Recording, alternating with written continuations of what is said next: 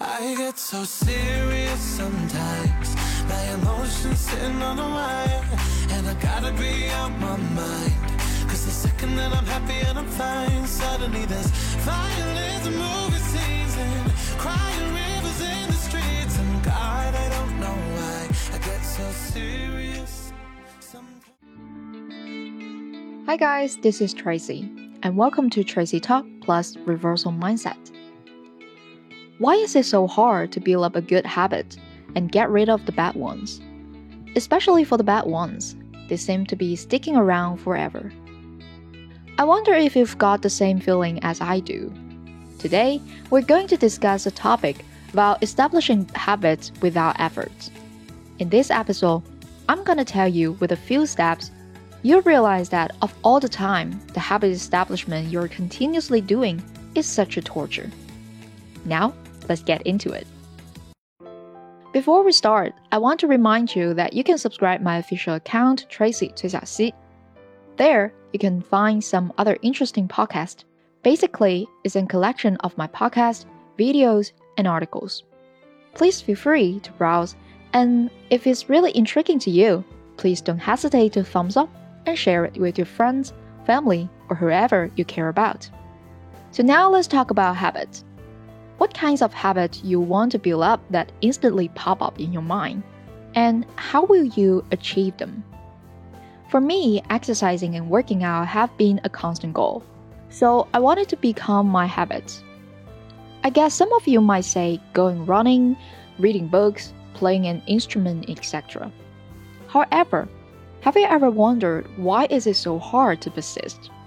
Okay, you might do it for the very first few days and then classically you gave up. Why is that so? Why can't you be perseverant? That's what we're always chasing for, right? But why can't we be that way? Some of our friends might talk about motivation, but seriously, who would start a habit without motivation, passion, and enthusiasm? I mean, probably everyone tries something new or give it a go because they're believing it. Fortunately, maybe someday those habits will come true and successfully we become what we want to be thanks to our habits. On the contrary, what about the bad ones? If this is the case, doesn't that mean we'll be who we don't want to be and also thanks to the bad habits? According to James Clear in his book Atomic Habits, he says changing our habits is challenging for two reasons. One, we try to change the wrong thing, and two, we try to change our habits in the wrong way. You might ask, what about the habits? Why are they wrong? As a matter of fact, you can flash back the way you change your habits. For instance, you want to keep fit, so you manage to schedule out for your workout. You sign up for classes, you try to be in diet for a week or two, even longer, a few months. Acknowledge it or not, you've been challenging your willingness. You feel happy to conduct these exercising tasks, seeing others having dessert while you are having your fat reduction plate. I'm not judging the way you achieve your goals, but it's just the initial direction being wrong. James tells us that there are three layers of building up habits. The first layer is changing your outcomes. This level is concerned with changing your results, like losing weight, publishing a book, or quitting smoking. Whatever you want associated with these aspects. The second layer is changing your process. This layer is concerned with changing your habits and system, just like what I've mentioned implementing a routine at the gym, developing a writing practice, etc. And the third and deepest layer is changing your identity. This level is concerned with changing your belief, worldview, self image, judgments about yourself and others. The essentially important sentence is outcomes are about what you get, processes are what you do, identity is about what you believe. The truth is, we care too much about what we can get instead of who we want to become. Take the same example previously. Imagine two people working out for their bodies.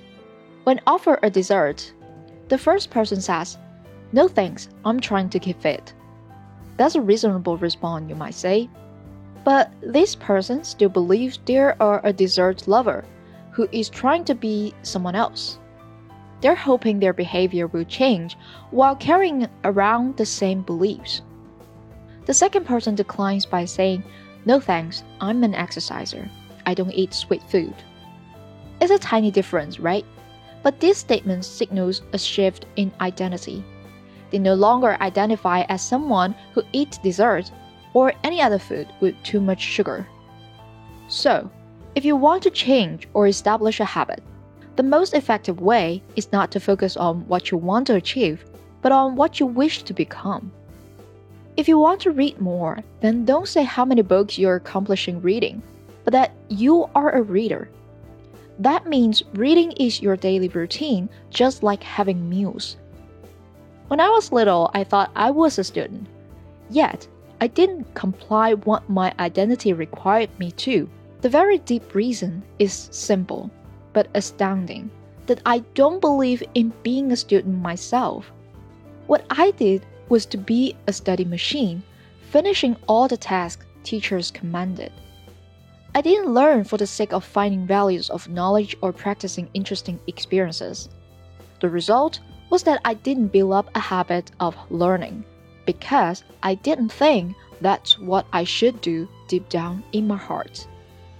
What that truly implies to all teachers that the intrinsic responsibility they wish their students to have is not finishing homework, but helping them realize to be a student and conduct behaviors as students.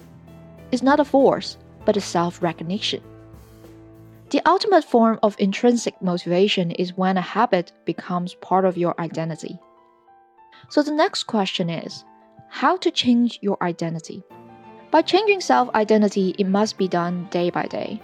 Even though we wish to be a master in chess, we need to practice and gain every win to prove that it is true. It's a gradual evolution, as James says. To begin with, you can tell yourself, hey, maybe this is who I am. Small habits can make a meaningful difference by providing evidence of a new identity. As you see, this is a virtuous circle. By deciding the type of person you want to be, you keep doing things this type of person would do. By conducting the same or similar behaviors, you're gradually believing that you are the type of person. In the end, you find that changing a habit is not as hard as you think. Alright, this is the end of today's podcast. Thank you for listening. This is Tracy Talk plus Reversal Mindset, and I'm Tracy. See you in the next episode.